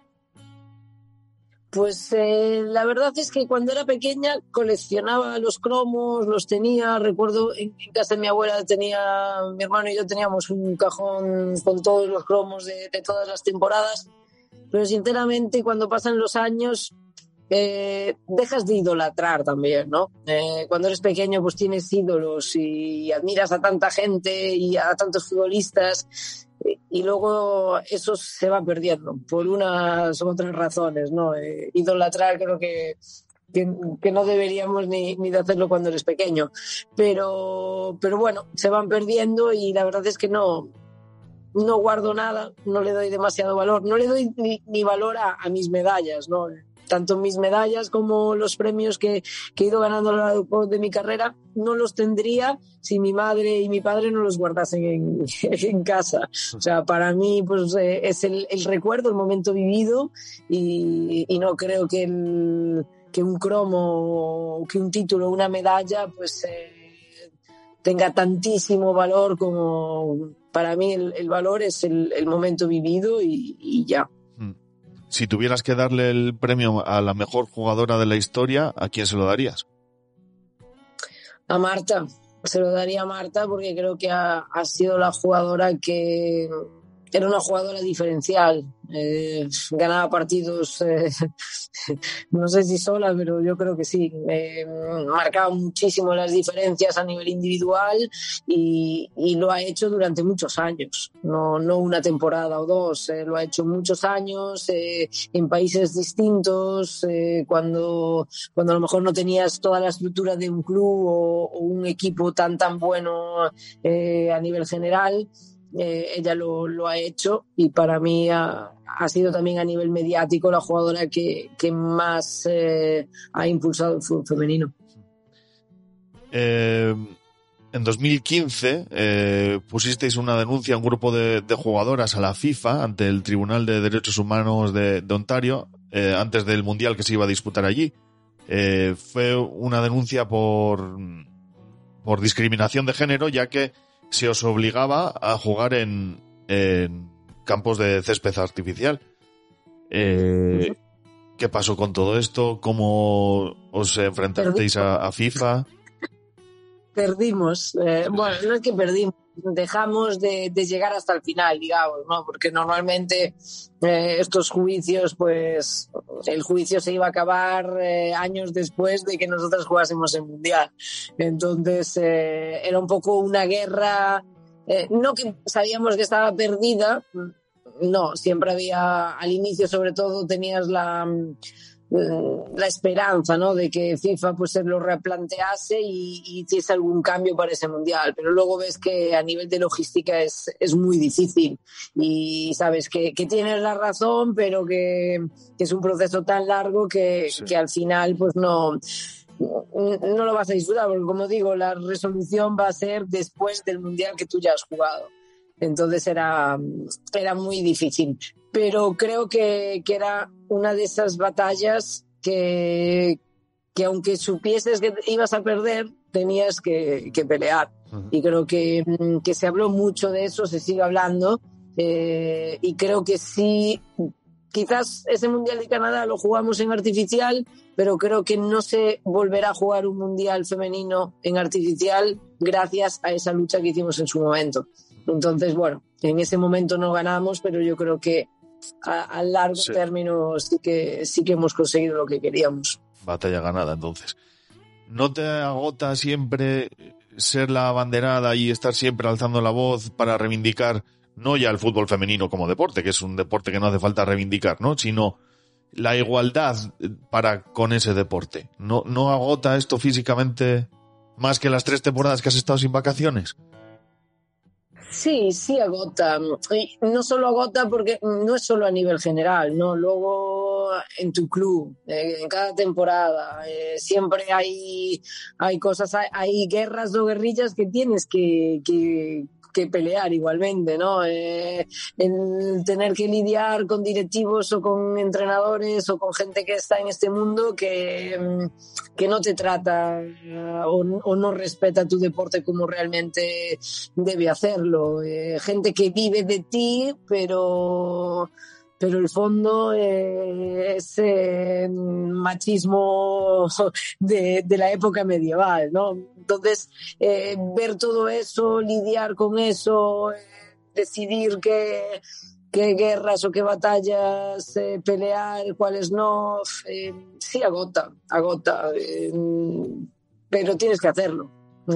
Porque sobre todo para mí, como lo veo yo, si ha, ha, habido tantas mujeres que, que, lo han hecho y se han agotado, pero han luchado tanto para dejarnos un poquito mejor la situación, creo que las que estamos ahora pues tenemos que hacer exactamente lo mismo, transmitir lo mismo y que las dejar dejar eh, tanto el deporte femenino como, como la situación de la mujer en general un poquito mejor para que las que vengan después puedan continuar con el camino. Así que bueno, a veces agota, luego coges un poquito más de, de carrerilla, eh, va un poco por, por, momentos. ¿Cuál es el halago y la crítica constructiva que más te ha marcado y que te ha hecho como un pequeño clic en, en, la cabeza? Algo que te hayan comentado que hayas dicho, uy. Eh... No, yo siempre tengo esto en la cabeza, algo que me decía mi padre cuando, cuando era pequeña, que me decía, eh, yo no he sido futbolista, ni conozco a nadie famoso, ni la gente me conoce, así que tú o eres un poquito mejor que el resto o, o no, o no lo vas a tener fácil, ¿no? Entonces, eh, eso ha estado siempre, no sé, marcado en, en mi cabeza de que siempre tienes que dar un poco más, ¿no? Y, y como mujer incluso más, tanto dentro de, del deporte como fuera. Entonces, pues bueno, eh, eso es un poco pues mi, mi idea siempre, sí. el dar el 100% o, o, dar un poquito más que, que, el resto, para que te sigan o, o para demostrar que, que, eres mejor.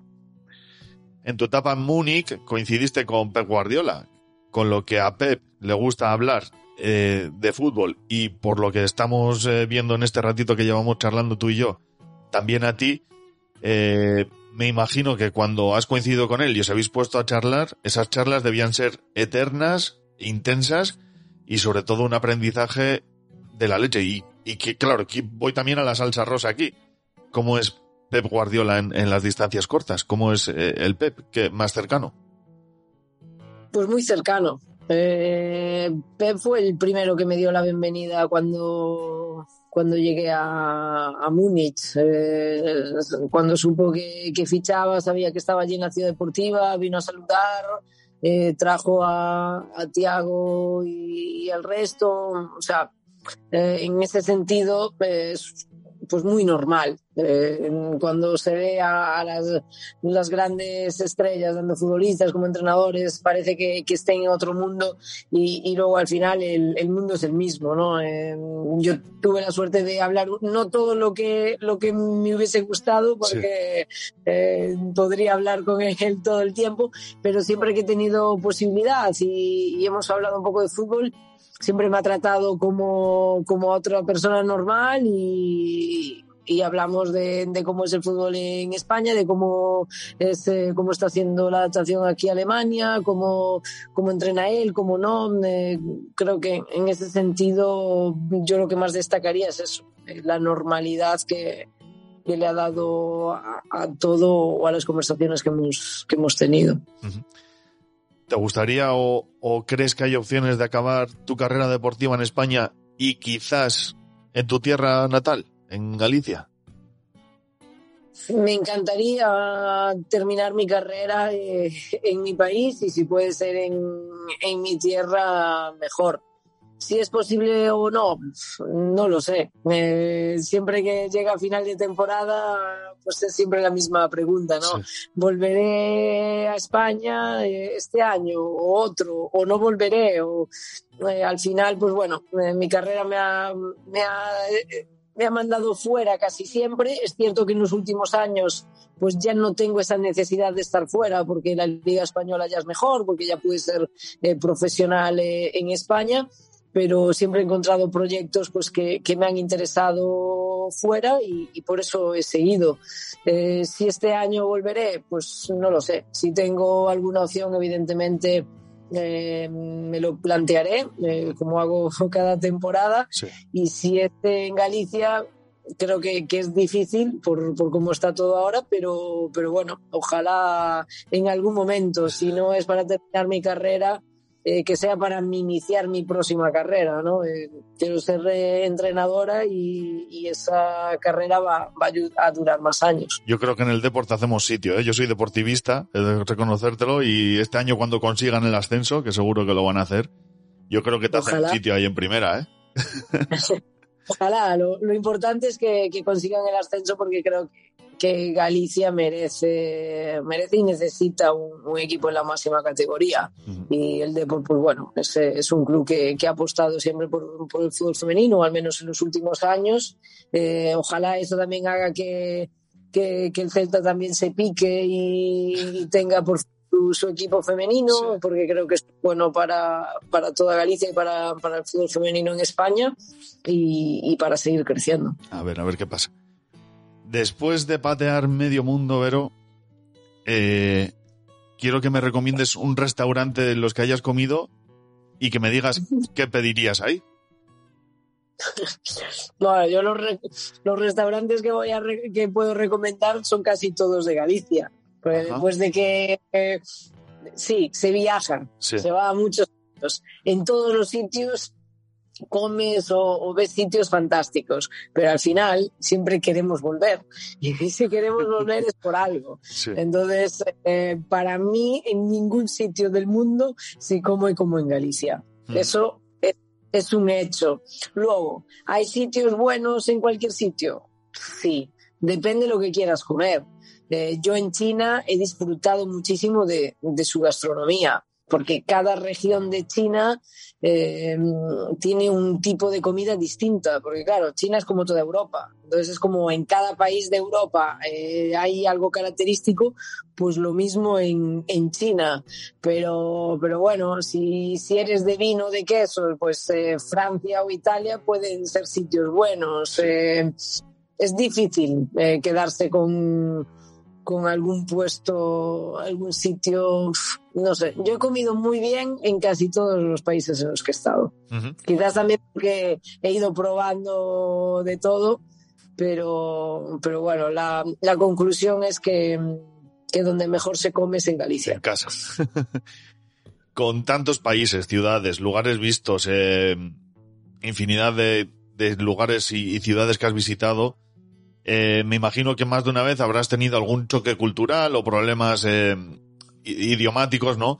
Y tendrás varias anécdotas curiosas que, que, te hayan pasado en algún momento así. Cuéntame alguna. Bueno, a ver, eh, curioso, por tema de, de, idioma, la primera vez que llegué a Estados Unidos, que yo digo, bueno, inglés, algo de inglés eh, del instituto, con esto me llega. Sí. Bueno, allí ni entendía nada, ni me entendían a mí, Mi, era el inglés que yo sabía era, no sé, el 0,01%. Yo creía que algo sabía, porque al final pues estudias, eh, todos los años das un poquito de inglés, Sí. pero no, entre el acento, todo eso, mm, nada. Y luego, en- evidentemente, en China. En China, porque, claro, yo recuerdo mis tres primeros días en, en Beijing. Eh, quería cruzar la, la carretera para ir a comprar unas cosas a, a una tienda que había, un supermercado que había allí enfrente. Y me pasaba, pero no voy a decir horas porque es una exageración, Sí. pero para cruzar la carretera, eso era, era una misión imposible, es porque eran. Coches, carros, carretillas, sillas de rueda eléctricas, bicicletas, monopatines, todo el mundo eh, giraba y, y iba en la dirección que quería. Era un caos que para mí era como un cortocircuito en la cabeza y para ellos era un caos que para ellos era la normalidad.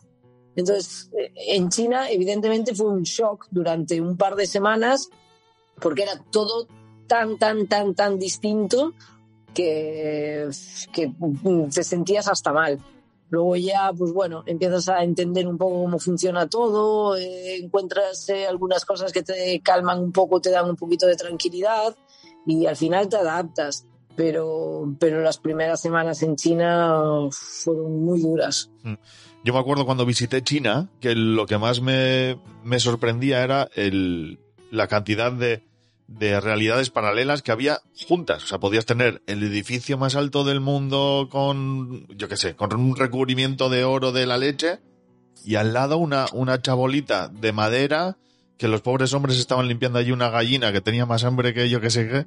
Y, fue una, un choque, como dices, bastante, bastante fuerte. Y otra cosa que me sorprendió, yo ahora igual por cámara no me lo notas, pero tengo los ojos azules y, y me paraban por la calle para hacerse Sí. fotos conmigo.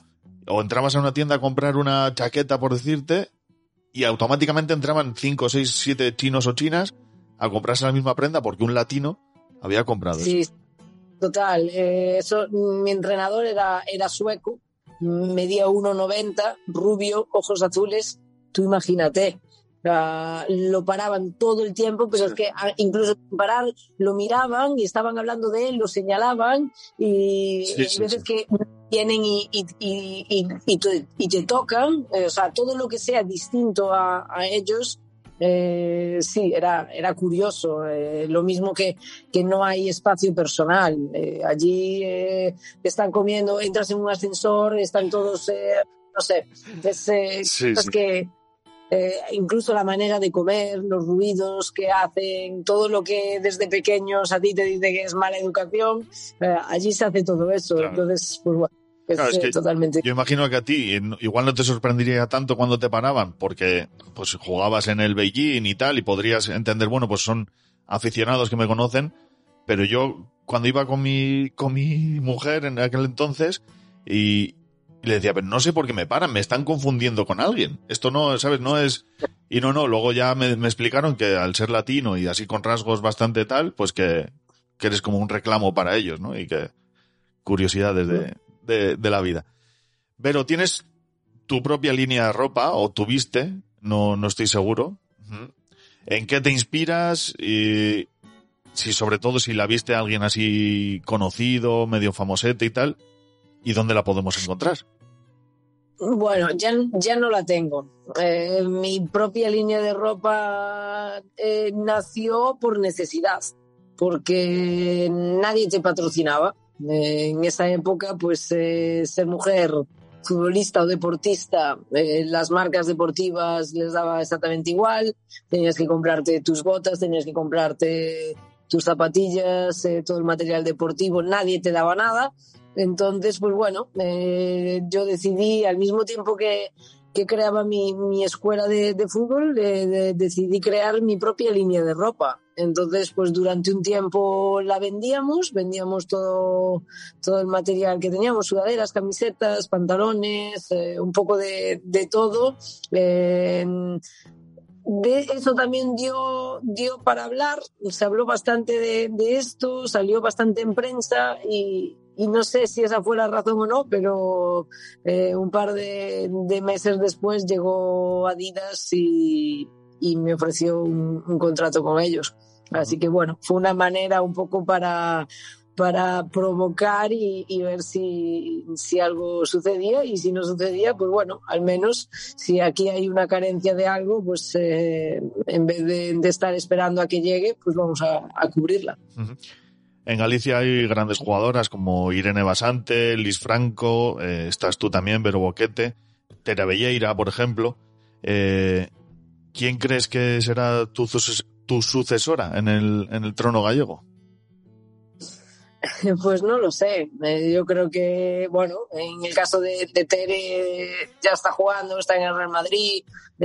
Cuando yo deje de jugar a ella todavía le quedarán, le quedarán años, eh, pero después de ella vendrán muchas más. Ya hay muchas más, ¿no? Y cada vez pues eh, habrá más jugadoras, más niñas que quieran ser como nosotras, que, que tendrán las cosas más o menos eh, fáciles, podrán aspirar a a conseguir mejores cosas, eso seguro, porque eh, ya saben que es posible llegar hasta aquí, entonces lo único que tienen que hacer es intentar superarlo, ¿no? Eh, entonces, ¿quién va a ser? Pues, pues no lo sé, pero que habrá muchas más que, que pasarán a mí y, y a Tere seguro, igual que, que nosotras pues eh, cogimos el relevo de, de las que estaban antes. ¿Qué consejo le darías a una niña que empieza ahora a jugar a fútbol o a esa chica que se está planteando ser profesional y que a ti no te dieron en su día y, y consideras que es importante que sepa? Bueno, consejo, lo único que le diría es que es posible. Pues en, en, en mi época eso no, no, era tan fácil de decir, ¿no? Sí. Entonces, creo que, que, el que sean conscientes de, de que es posible quiere decir que depende de ellas y creo que, que, cuando las cosas dependen de ti, pues no sé si son más fáciles o, o, no, pero, pero al menos dependen de ti, ¿no? Y quiere decir que, que si tú te esfuerzas, que si tú haces las cosas bien, eh, la oportunidad la, la, puedes tener. Entonces, en este caso, creo que, que lo más importante es que sepan que, que hay un mundo de posibilidades, que, es posible y que, y que depende de, de su trabajo y de su esfuerzo. De todas las chicas que vienen por atrás, como tú estás comentando, cuéntame dos o tres en las que poner el, foco un poquito y fijarnos bien en ellas, que tú creas que prometen bastantes cositas. Es, es difícil, porque ahora mismo en España, eh, a nivel de selección absoluta, ya hay jugadoras muy jóvenes que, que ya están al máximo nivel, como puede ser eh, Aitana Martí, como puede ser eh, Patrick Guijarro, Atenea, Tera Belleira, o sea, hay, hay tantas, pero es que luego tenemos una sub-23, eh, una sub-19 y una sub-17 que, que, es lo mismo, ¿no? Entonces, para mí es muy difícil el, el decir eh, un par de, de nombres. Creo que, que lo que es evidente es que cada vez hay más y mejor. Antes había, siempre hemos tenido en España jugadoras muy buenas de mucho talento, pero eran pocas. Y, y no tenían la, la, posibilidad muchas veces de, de desarrollar sí. al máximo su potencial. Ahora todas tienen la posibilidad de desarrollar al máximo su potencial porque cada vez están en clubes mejores, eh, los entrenadores son mejores, las condiciones son mejores, eh, empiezan desde más pequeñas, eh, entonces cada vez va a haber más, más jugadoras y, y cada vez van a, van a, ser mejores. Antes has tocado por ahí que el día que te retires te gustaría seguir ligada al mundo del fútbol. ¿Qué, qué, qué te planteas hacer en, en, el futuro?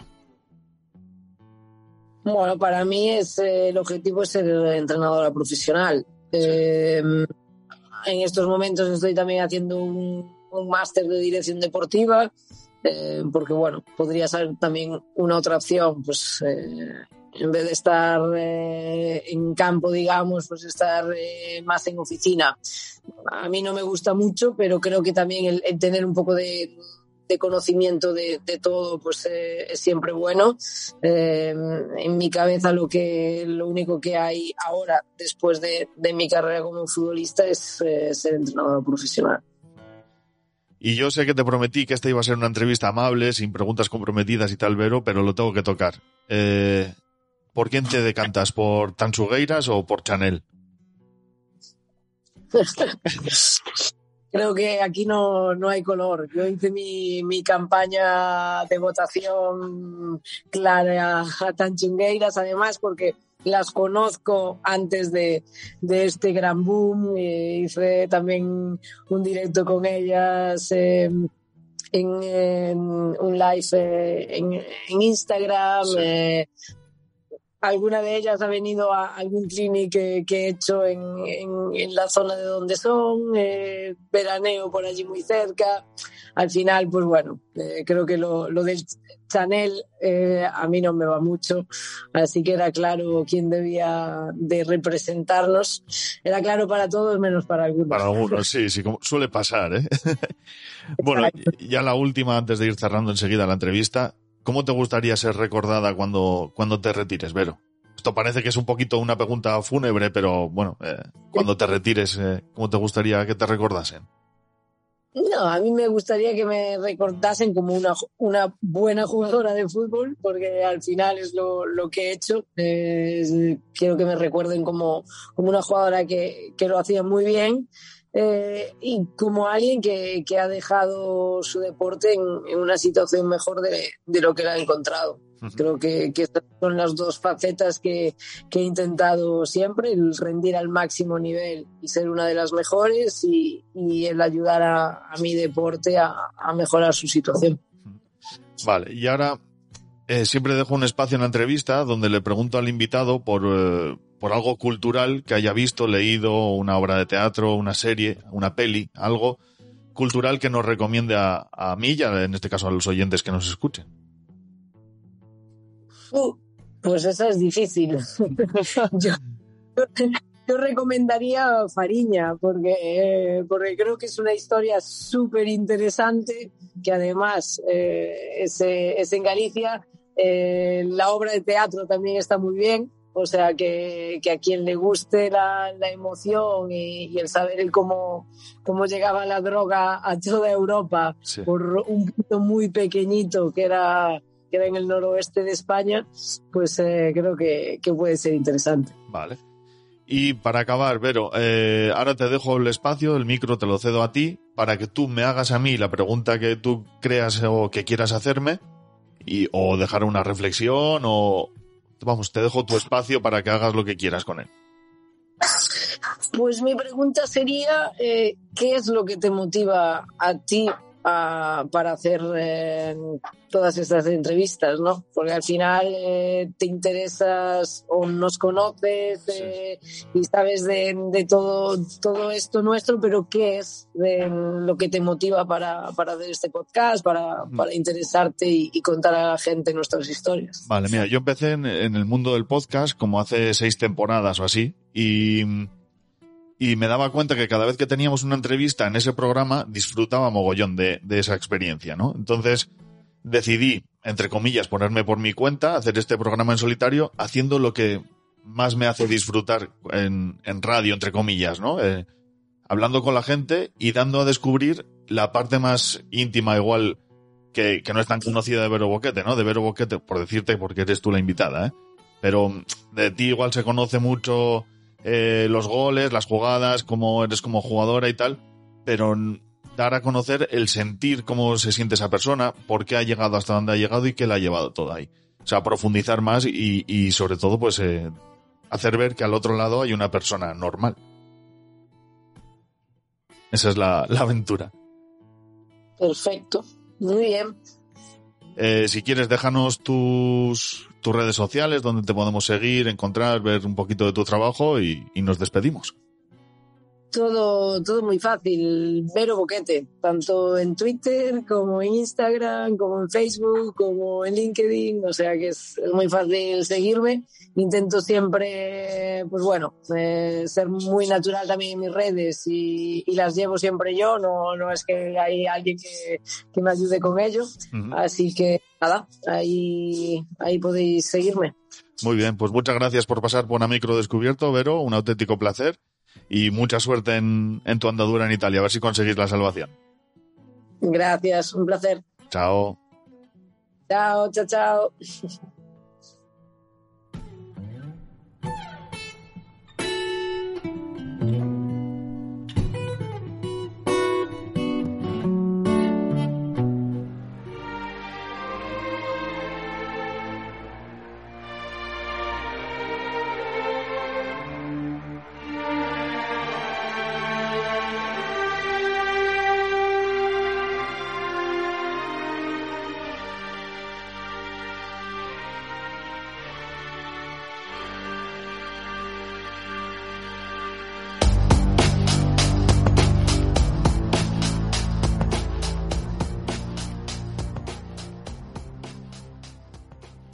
Esta ha sido la charla que mantuve con Vero Boquete.